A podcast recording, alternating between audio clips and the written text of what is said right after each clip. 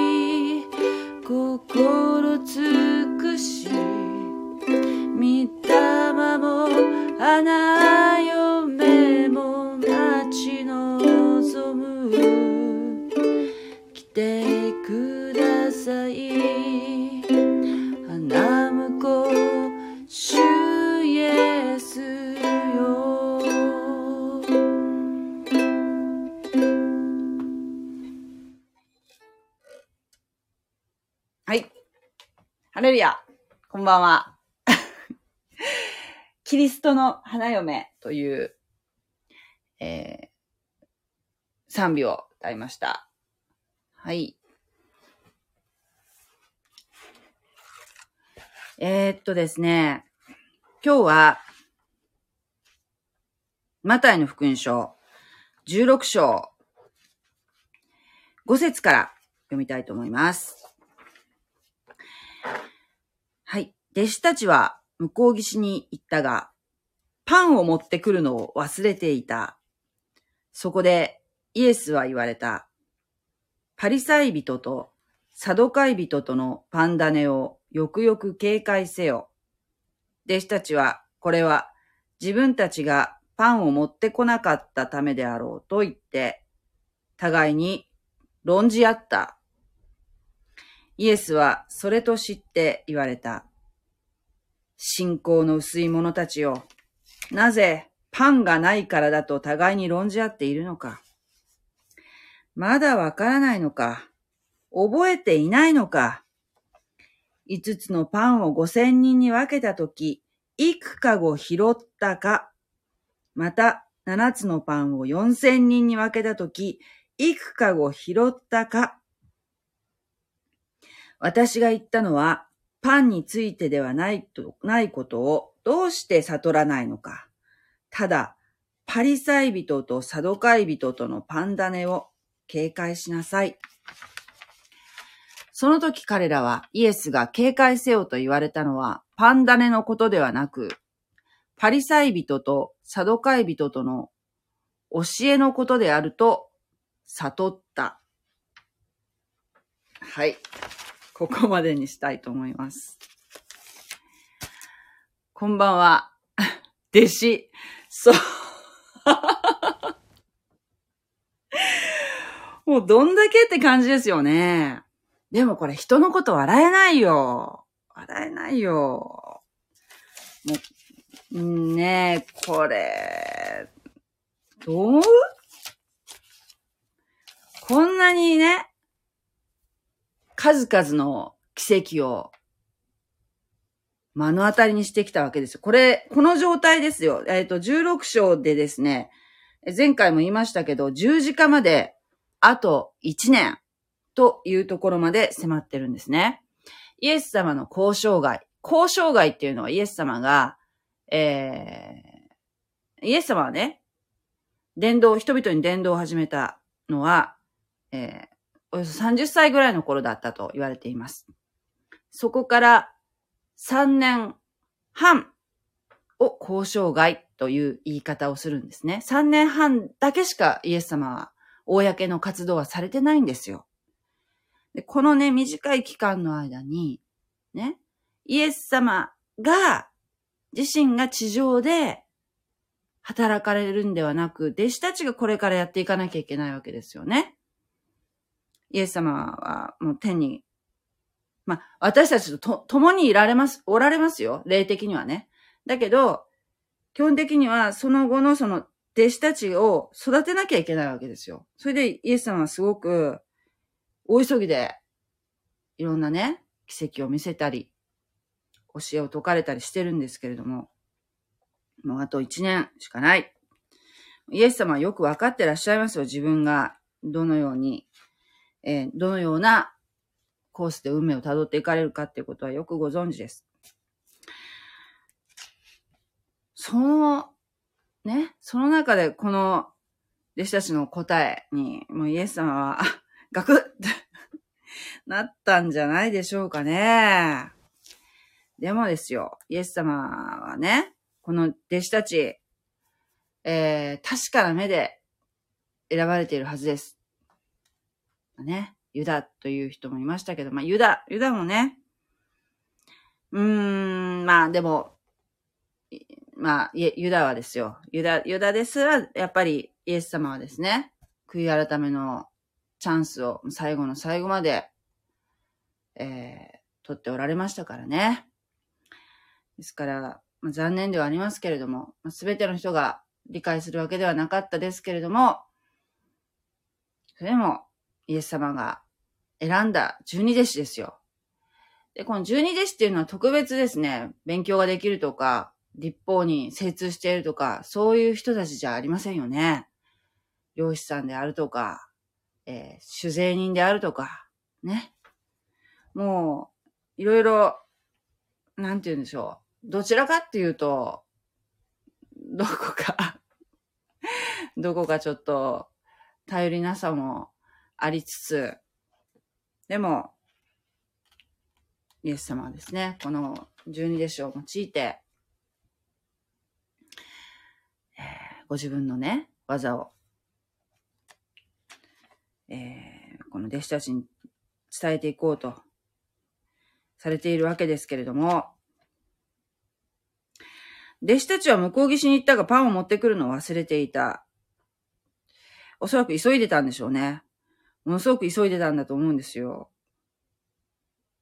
で、これはね、えっと、聞いた話ですけれども、えー、ユダヤ人が、ユダヤ人というかね、ユダヤ人の、えー、イエス様を信じた方っていうのはクリスチャンと言わないで、メシアニック・ジューって言うんですけれども、ね、今もうたくさん起こされているそうです。そのメシアニック・ジューのある方がですね、イエス様を、まあ、ハリウッド映画とかでイエス様をね、映像化する映画、映画に、映画でイエス様を表した場合、その俳優がえー、金髪壁眼であったりするのに非常に違和感があるそうなんですけれども。だってユダヤ人ってもともとそういうものではないですよね。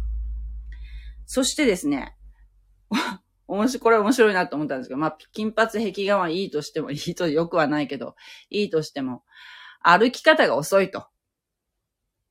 イエスはあんな風に、あんなに遅くは歩かない。そんな歩き方だったら、3年半でこんなに回れないと、おっしゃったそうです。もうね、とにかく、えー、先日、地図を載せましたけども、あの、ガリラヤ湖周辺だけでももう、ね、船に乗って、あっちに行ったり、こっちに行ったりもされてるし、この地中海の方側に行ったり、ね、えー、それに、エルサレムに登られたり、サマリアの方に行かれたり。これはイエス様はおそらく徒歩ですよね。ほとんど船、船と徒歩で移動されてると思うんですよ。すごいもう、すごいね、旅から旅の3年半だったんではないでしょうか。だからね、多分朝バッと起きたらバババババって支度してババババッと行くよって感じで出発したりする日々だったんじゃないかと思うんですよ。決してのたらーっとしてる、してるような日常じゃなかったと思うんですね。パンを持ってくるのを忘れるほど。そこでイエスは言われた。パリサイ人とサドカイ人とのパンダネをよくよく警戒せよ。で、弟子たちはこれを聞いたときに、パンダネ、パンダネっていう言葉にピクンと、こう、えー、反応して、えっ、ー、と、弟子たちは自分たちがパンを持ってこなかったためだろうと言って互いに論じ合った。互いに論じ合ったっていうのは、まあ、いい、いい、お互いに言い争いっていうかね。だから、もう、お前が急ぐ、急げって言ったからだろうとかね。だからあそこで帰って言ったじゃないかとかね。コンビニとかなかったわけですですからね、どんな風に調達してたのかちょっとわからないんですけど、誰かが早く起きて焼いたのか、焼いたのを買ってきたのか。まあ、だ、男性がほとんどでしょうからね。まあ、女性もな、ここには書かれて、描かれてないけど、女性もいたかもしれませんけど。まあ、ああだこうだ、パンを、自分たちが食料のパンを持ってこなかったことについて言ってると。そしたら、イエス様がその弟子たちがね、わーわー言ってるのを聞いて、信仰の薄い者たちよなぜパンがないからだと互いに論じ合っているのかとおっしゃったんですね。で、もうこの前にもやりましたけど、5000人に5つのパンとね、2匹の魚を分ける奇跡をされましたよね。5000人って書いてありますけど、これは男性だけの数なので、群衆のね、うちの男性しか数えませんから。男性の数で5000人ってことは、その、えー、やっぱり女性も5000人ぐらいいただろうと考えられる。あと子供さんもいただろうと考えると、1万人以上いただろうと。1万人にですよ、5つの5個のパンで、満腹にさせた奇跡を行われたわけですよね。で、次に、7つのパンと小さい魚少し。それを4000人に分けたこともある。これもおそらく1万人ぐらいいただろうと思いますね。そしてその時、えー、パンくずをですね、集めましたよね。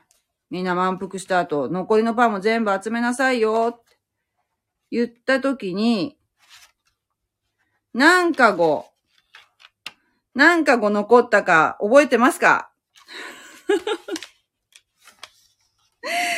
何かご残ったこの12のカゴにいっぱいになりましたよね。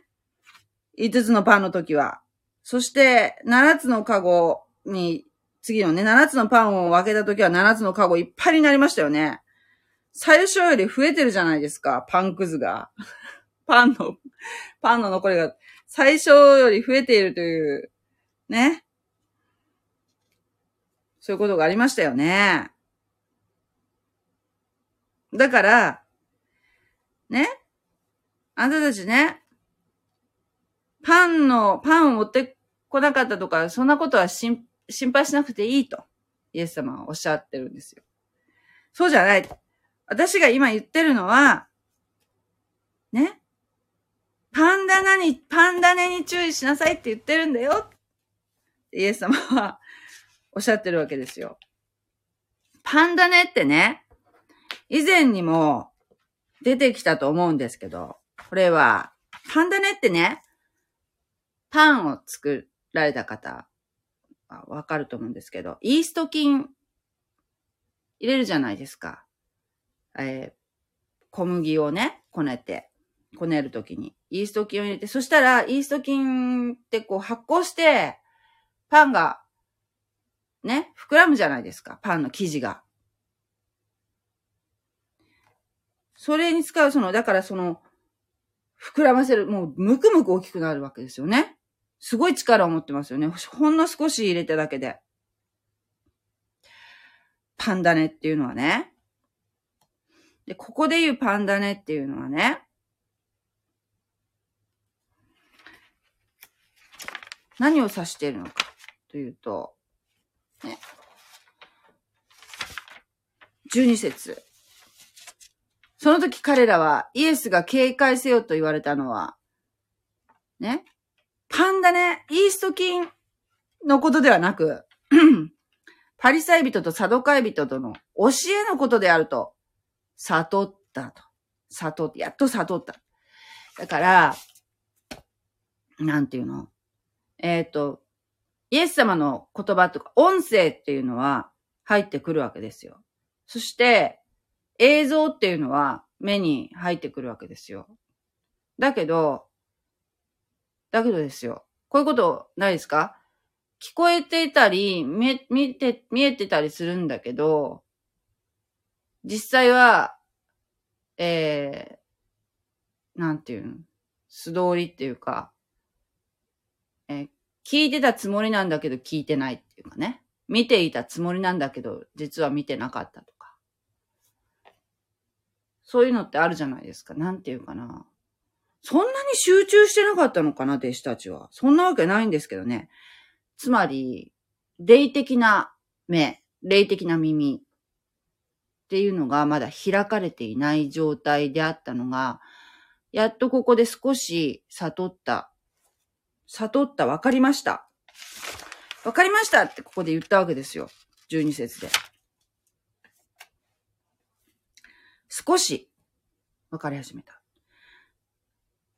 で、実際ですよ、イエス様が十字架に疲れた時もう、弟子たちはみんな逃げ出して、ほとんどの弟子は逃げ出してね、えー、イエス様がずっと何度もその後、あその十字架につかつけられる前に、自分が今から、えー、えっと、捉えられて、死んで、3日目に蘇るよっていうことを、弟子たちにお話しされてるんですよ。もう黙って、黙って十字架につけられてるわけじゃないんですよ。ちゃんと、ちゃんと予告されてるんですよ。予告。だけど、ほ、もうほとんど理解してなかったんですね。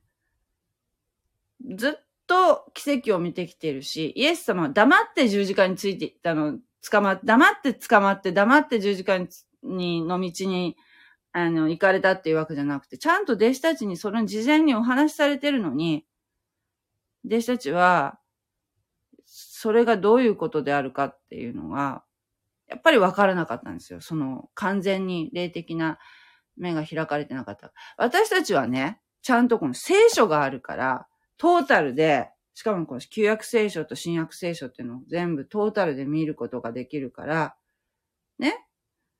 そういう幸いな状態にいるから、イエス様が、ね、あの、いくら弟子に話しても弟子たちが理解できないっていうのがなんか、俺たちおかしいんじゃないとか思うかもしれないけど、私たちはその聖書をもうすでに見てるからね。そしてイエス様が十字架につけられたその後だ、後の世界に生きてるものだから、まだ理解しやすいんだけど、弟子たちは、そのイエス様が、そういう霊的な救いのために来られたっていうより、この、この現状がですよ、えー、イスラエルがそのローマの支配下にあったりして、すごく、しかも窮屈な、えー、宗教的にも窮屈な、えー、生活っていうかね、九伝立法でもうがんじがらめの生活してるし、もう、そういったところから解放してくださるのがメシアだ。イエス様が解放してくださるんだ。イエス様が王様になれば。っていうような、えー、どっちかっていうちょっと世俗的な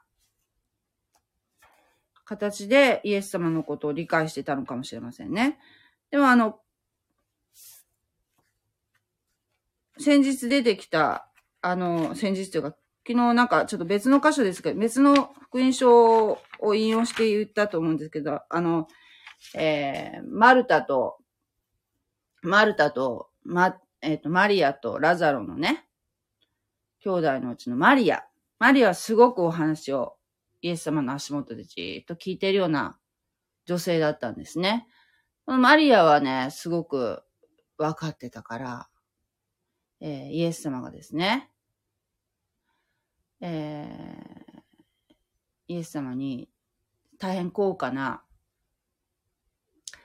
えー、交友をですね、イエス様に、イエス様がこれからね、死に向かわれていくという、十字架に向かわれていく前に、その交友をで、えー、イエス様の足をね、拭いて、えー、自分の髪の毛でこう、拭ったっていうエピソードがありますよね。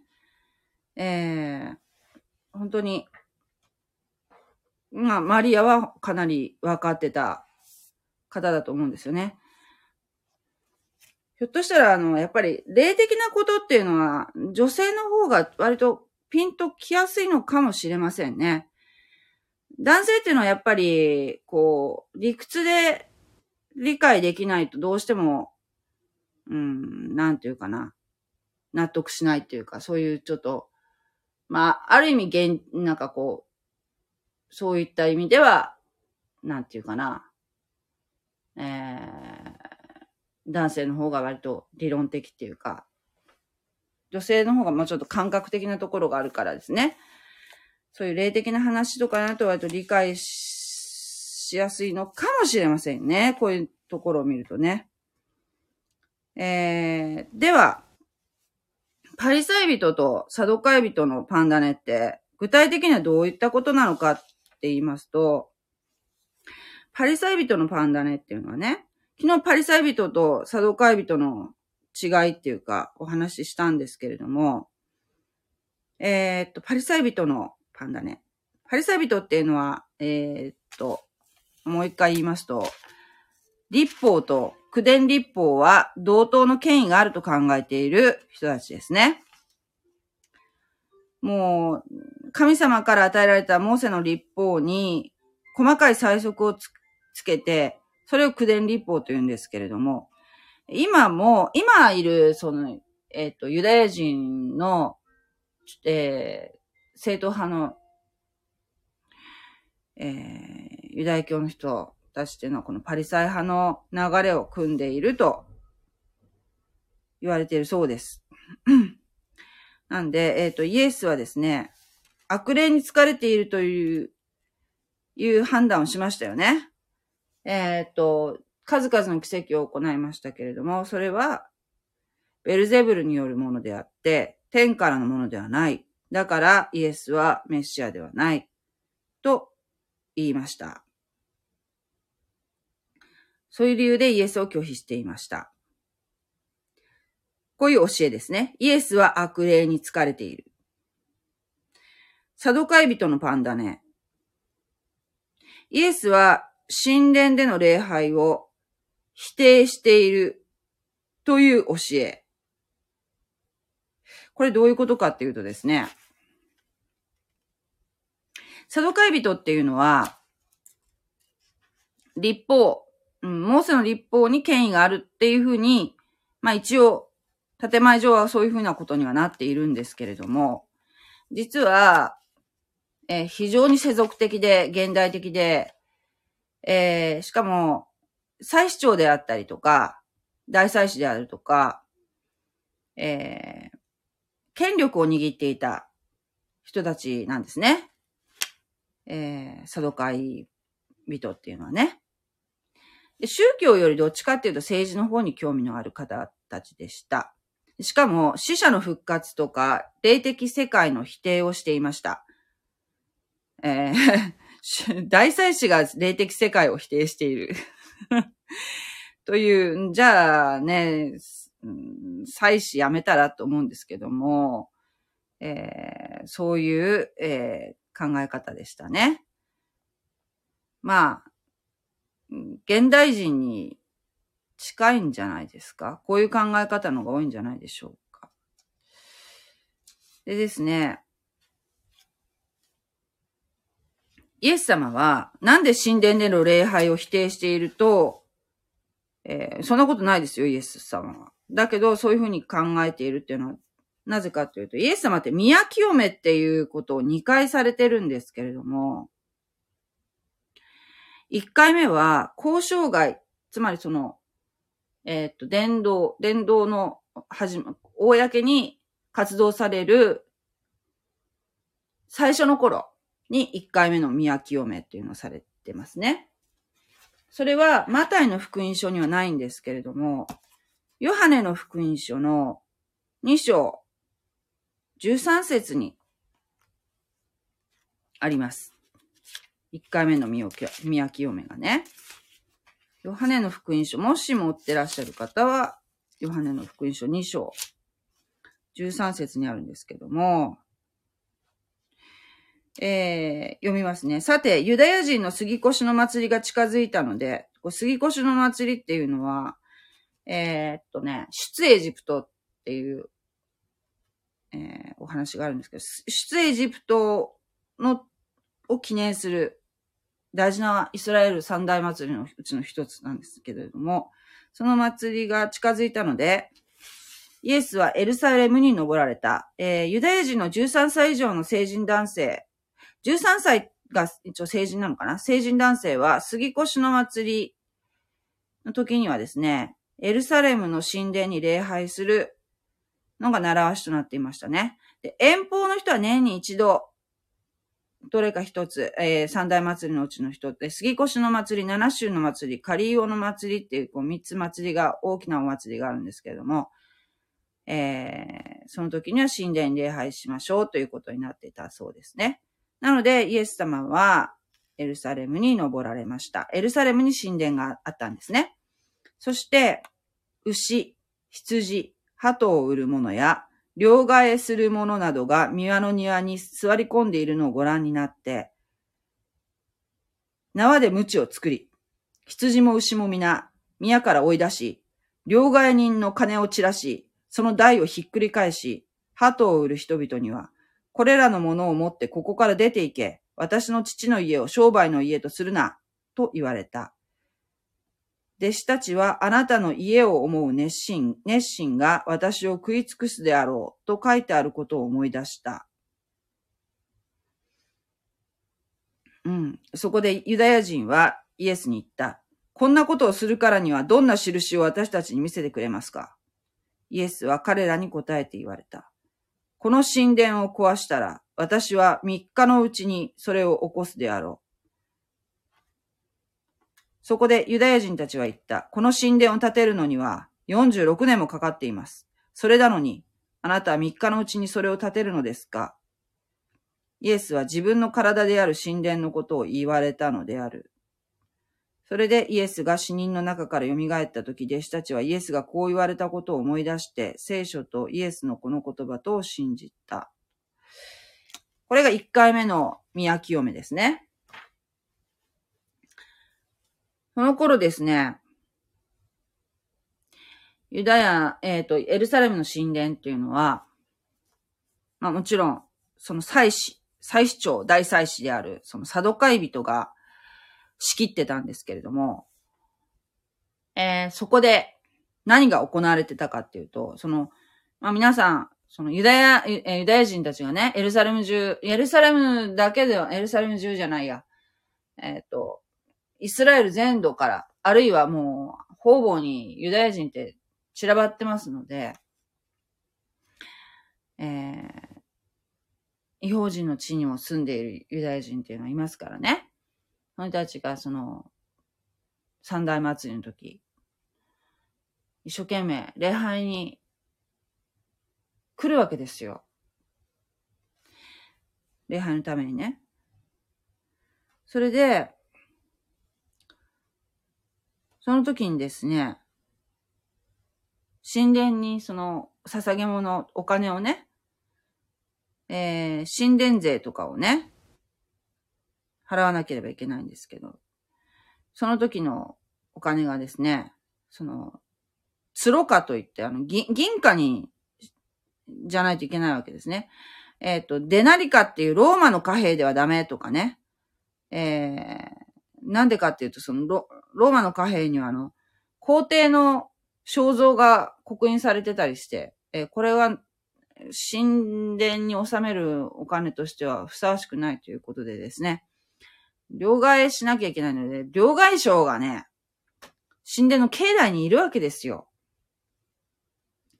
あるいは、えー、生贄の動物をね、お捧げしたいんだけど、その、その動物がですよ、すごい高額で、えー、その神殿の、やっぱり境内で売られているわけですよ。売買されてたんですね。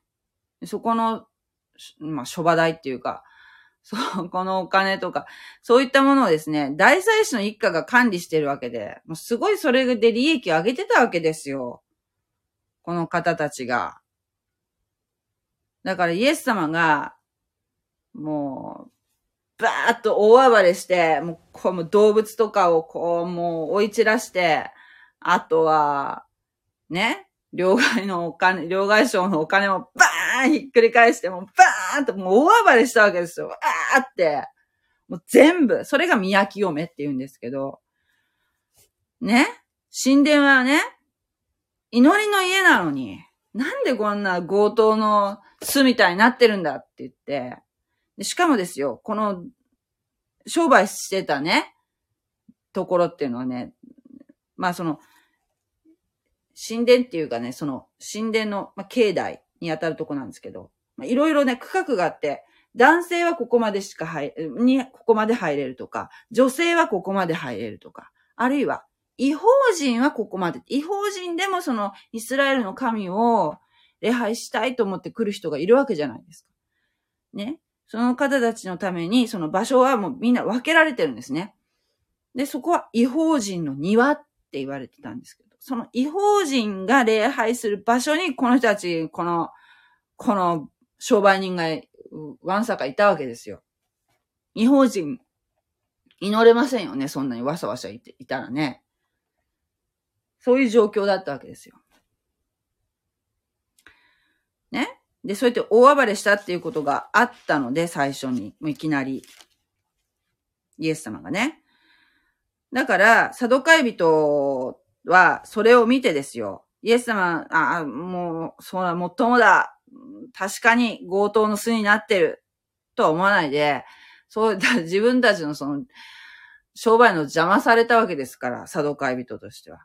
なので、こう言うわけですよ、人々に。イエスは神殿での礼拝を否定していると。お捧げ物は、ね、売ったりするのは、いいじゃないか、当たり前じゃないか。ね。両替。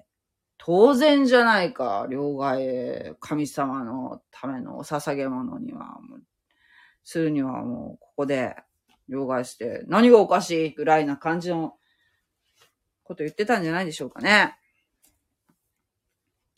とんでもないですね。ということでですね、えー、こういう間違った教え。ですね。あるいはもう、このサドカイ人なんてもう、死者の復活とか、霊的世界をもう否定してますからね。もう、こういうのがね、混じっちゃうと、どんどんどんどんもう、あっという間にそういう悪い教えっていうのは、あっという間に、膨らみますから、それを警戒しなさいよ、と。パン持ってこなかったっていう話じゃないんだよ。パンじゃないよ。パンダネに注意しなさい。と、イエス様は、弟子たちにおっしゃったわけですね。ちなみにですけど、この、えー、宮清めのね、話、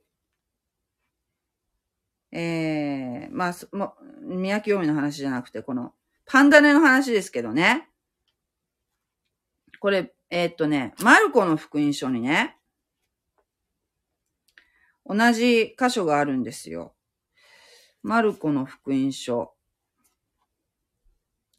どこだっけなマルコの福音書にもあるんですよね。8章。マルコの福音書の8章の14節。えー、っと、はい。ちょっと読みますね。弟子たちは、これさ、今読んだとこと同じエピソードをマルコが書いてるところですね。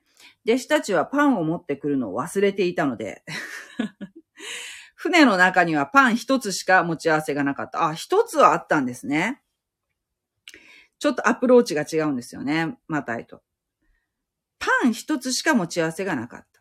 その時イエスは彼らを戒めて、パリサイ人のパンダネとヘロデのパンダネとよくよく警戒せよと言われた。ほら、ここでちょっと違いますよね。パリサイ人のパンダネとヘロデのパンダネ。ヘロデのパンダネになってますね。弟子たちは、これは自分たちがパンを持っていないためであろうと互いに論じ合った。イエスはそれと知って彼らに言われた。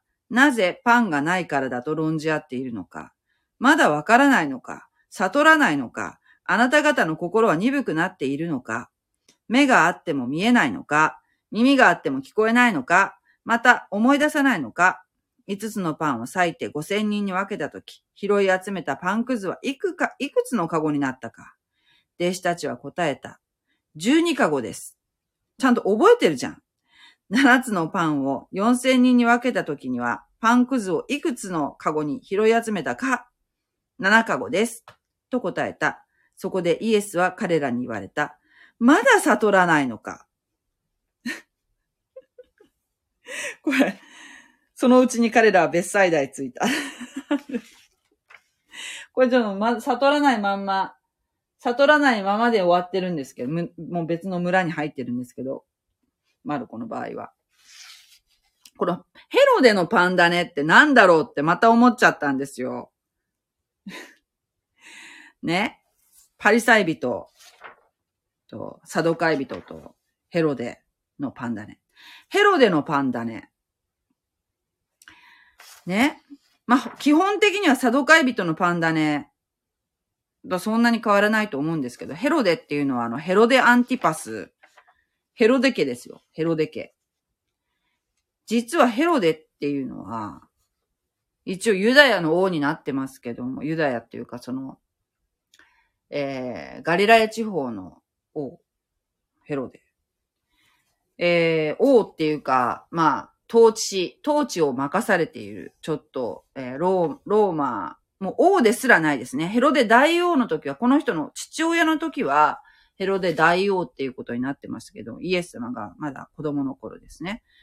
そのヘロデ大王はもう亡くなって次のそのヘロデアンティパスになってるんですけど、ヘロデアンティパスっていうのは、あの、前にも出てきたと思うんですけど、あの、えー、ヘロディアの旦那ですね。ヘロディアっていうのはヘロデの姪なんですけど、実は。えー、ヘロディアっていうのは、えー、ヘロデ大王の孫、孫娘。で、ヘロディアは、しかも、えー、本当は、ヘロデ、え、ヘロデピリポという人の、えー、妻だったんですけれども、ヘロデ・アンティパスの方に、が好きになってそっちに移ったという、もう、なんていう一家の中で何をやってるんだっていう感じなんですけども、えー、そういうややこしい、えー、一家がヘロデ家なんですけども、ユダヤ人ではありません。ちなみに。えー、何人かというと、エドム人という人たちです。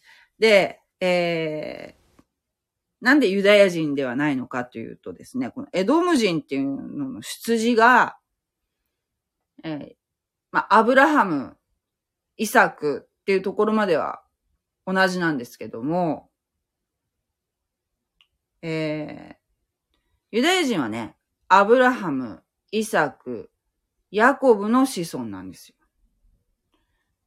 で、エドム人っていうのは、アブラハム、イサクまでは一緒なんだけど、エサウっていう人がご先祖になるんですよ。で、エサウっていうのは、えー、とね、ヤコブのお兄さんなんですね。イサクの長男がエサウなんですよ。だから長男の流れが、えー、エドム人になってるんですね。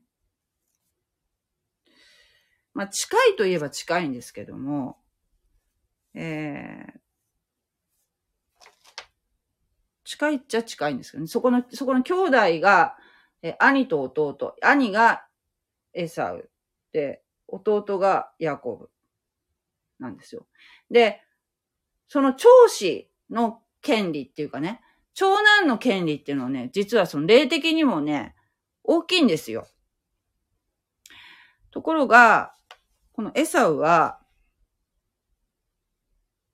ヤコブの、まあ、計略っていうかね、まあ、私たちの感覚からすると、その、ヤコブの方が悪いんじゃないとか思うんだけど、ユダヤ人からすると、えー、ヤコブは良くて、エサウの方が軽率すぎるっていう感覚になるらしく、もう愚かで軽率だっていうことになるらしく、エサウは、えー、なんでしょう。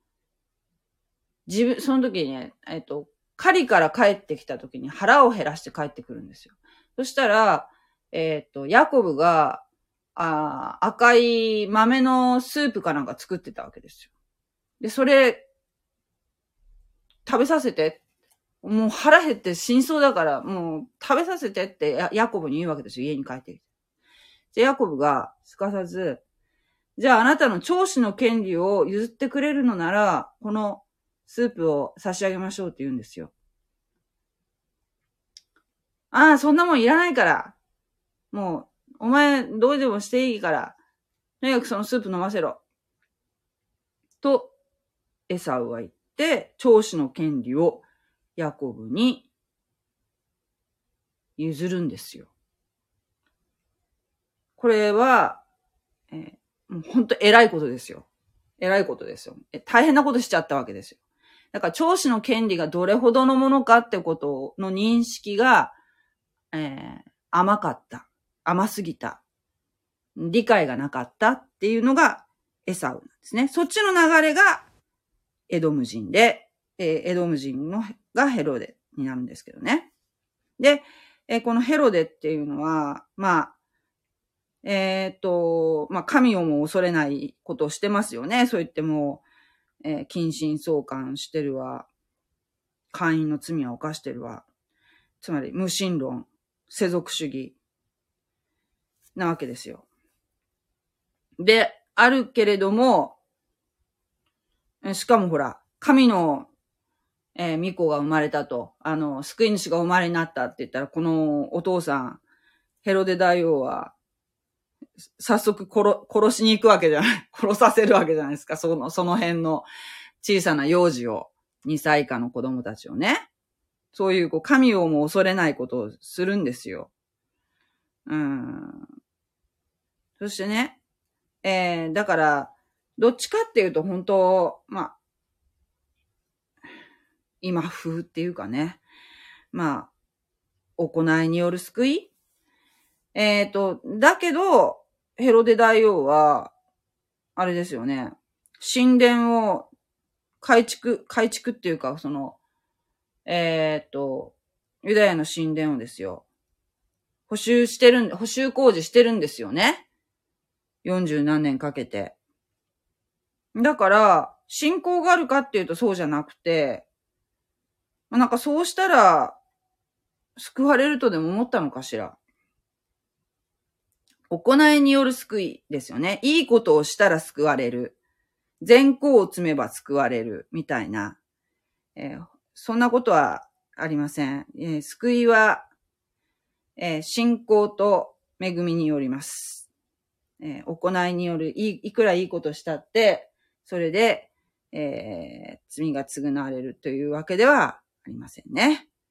え救いはもう恵み、神様の恵みによるものですからね。はい。えー、そんな、そういうヘロデのパンダネっていうのはもう非常に危険な思想ですよね。まあ、基本的にヘロデのパンダネっていうのも、サドカイ人のパンダネとあまり変わらないと思いますね。死者の復活、霊的世界を否定している個人の救いより、えー、政治の方に興味があるっていうね。そういう感じでしょうか。はい。では、コメント欄を読ませていただきたいと思います。えー、木下克美さん、こんばんは。もう、毎晩、ありがとうございます。弟子。え、っと、さきちゃん、今更なんだけど、ずっとわからなくて、神の御子イエスは神なんですか？えー、っと、天の父が神ですか？あ、これ三位一体の話ですよね。言い換えると。イエス・キリストは、このように言いますよ。100%人間。100%神です。ね。そしてね、えー、神様は唯一の神様。確かに神様はお一人なんですよ。天の父を。って私たち呼びかけますよね。天の父を感謝しますって呼びかけます。神様に。で、お一人なんだけど、三つの威嚇があるっていうふうに言うんですよ。じゃあこれをどういうふうに言葉で説明したらいいのかっていうと、説明できないんですよ。で、その三位一体っていう言葉も聖書に載ってないんですよ。だから、ね。だからね、あのね、例えば、例えばですよ。こういうふうに言う人もいますよ。えー、っと、ここに例えば、ポットがありますと。ポットは1個ですと。で、上から見た、見てもポットですよ。下から見てもポットですよ。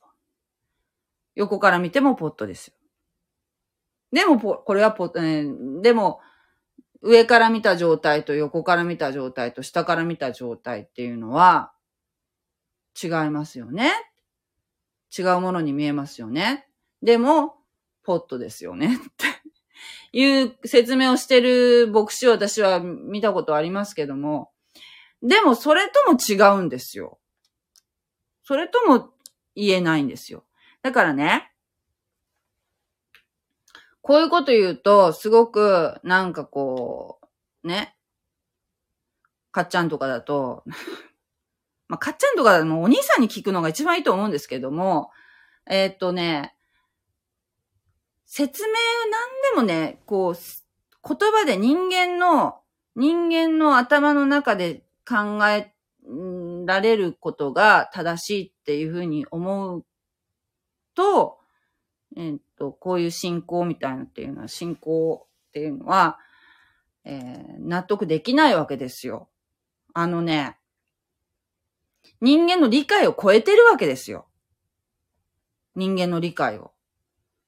前、前も言ったことあると思うんだけど、ほら、天使のなんだっけセラフィム？セラフィムが、セラフィムっていうのをね、見た預言者が、ダニエルとかね、見て、一応書き残すわけですよセラフィムが。こんな羽が6つありました、とね。で、えっ、ー、と、足、足元がこうでしたとかね。顔がこうでしたとか書くわけですよ。で、一応その書き起こす、書き残されたものを見て想像して私たち人間はずっと例えば数々のね、絵が残ってるわけですよ。こんなんじゃないかな、セラフィムってって。でもどれもなんか、そのようでもあり、そのようではない。だからね、もうね、人間の理解を超えてるっていうふうに思ったら一番いいと思います。人間の理解を超えてるんですよ。だから、あの、あんまりね、そこをね、こうだからこうだっていうふうに、こう、理屈で考えすぎると、よくほら、キリスト教用語のつまずくっていうのになりますので、つまずいちゃいけないんですよ。人間につまずくことはああるかもしれないけど、人間につまずくのは仕方がないけど、イエス・キリストには私はつまずかない方がいいと思いますよ。だから、あ私にはわからないんだ。天国に行ったらわかりますよ。天国に行ったら。天国に行って、イエス様に聞いたらいいんじゃないですかでも天国に行くには、イエス様を信じないといけないんだけどね。っていうところでよろしいでしょうか。主イエスが生まれる前に、主の使いがマリアの解任をヨセフに夢で伝えましたよね。神もその御子イエスもどちらも主なのでしょうかそうです。主です。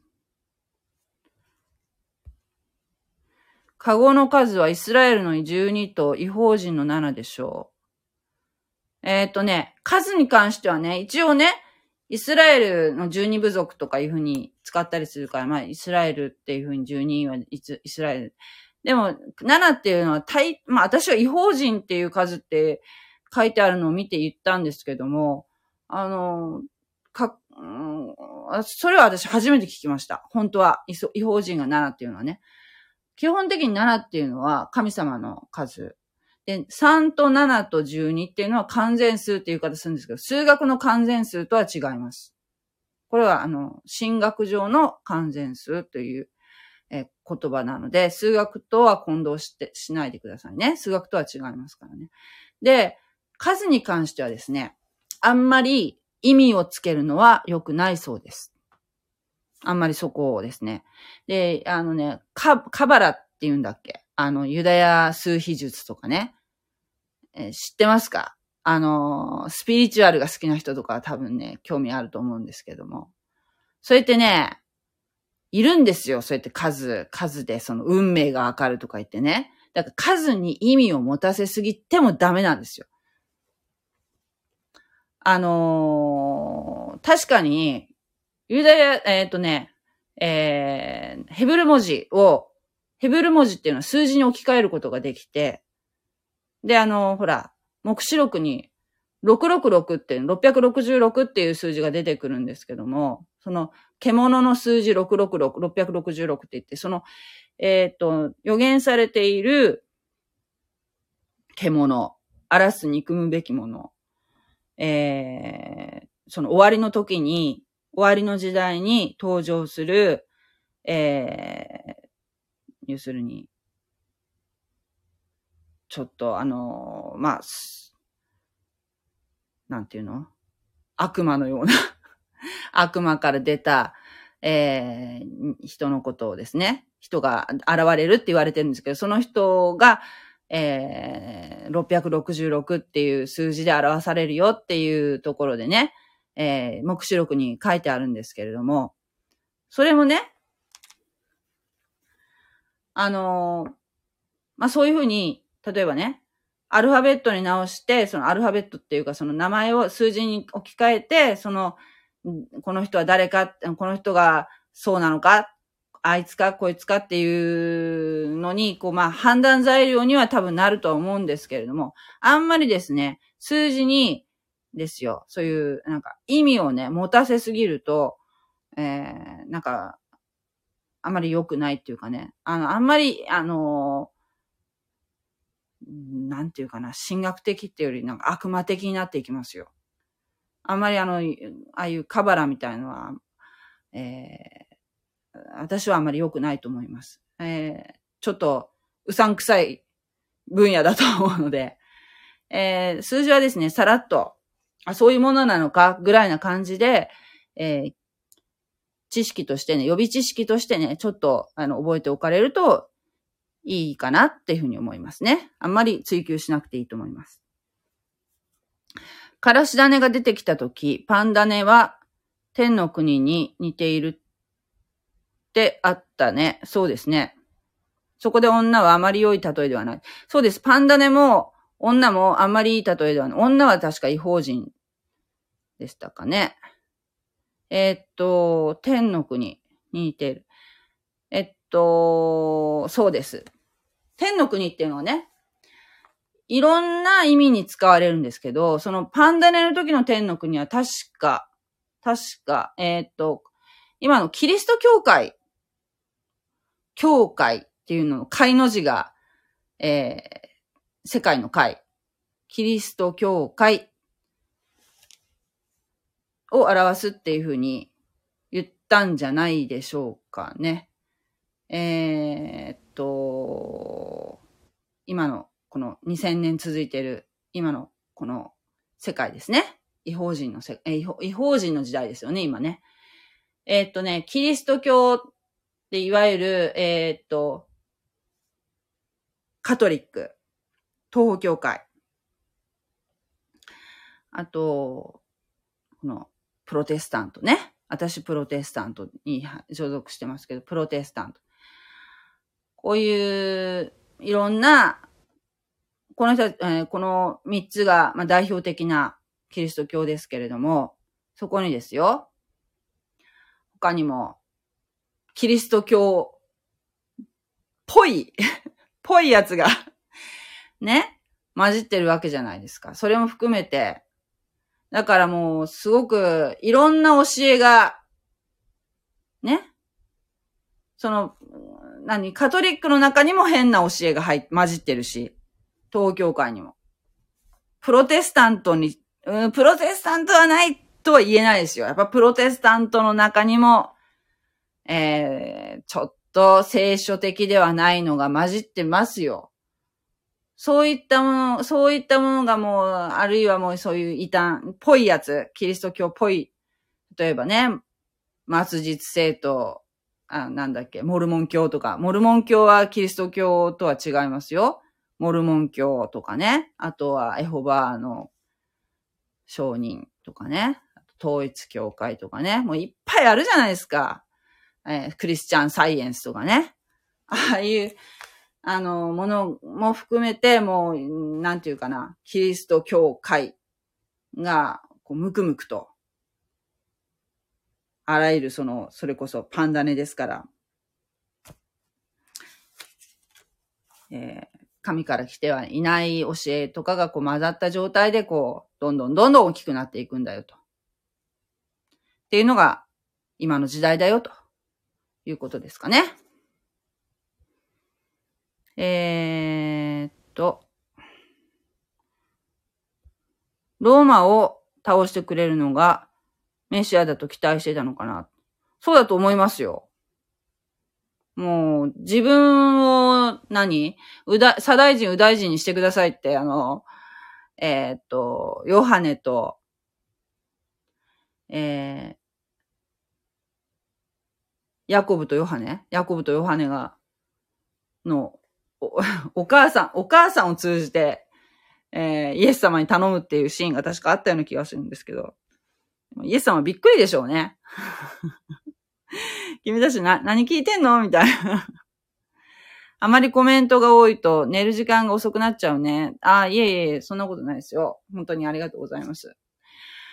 あの、非常に勉強になります。私もね、全然、あの、分かってませんので、あの、分かってないっていうところがよく分かって。もし、あの、おおかしなところがあったら指摘していただきたいし、えー私もちょっと答えられないことは、調べてお答えしたいと思います。はい。でもあの、聖書のね、勉強はすごく楽しいし、それにやっぱりその、正しい解釈をね、できるように、本当日々祈っております。もう、もっともっと、もっともっと、聖書が理解できますように、聖書がわかりますように、正しく理解することができますように、祈りますね。はい。今日は、えーこの辺にしたいと思います。God bless you! ありがとうございました。また遊びに来てください。じゃあね。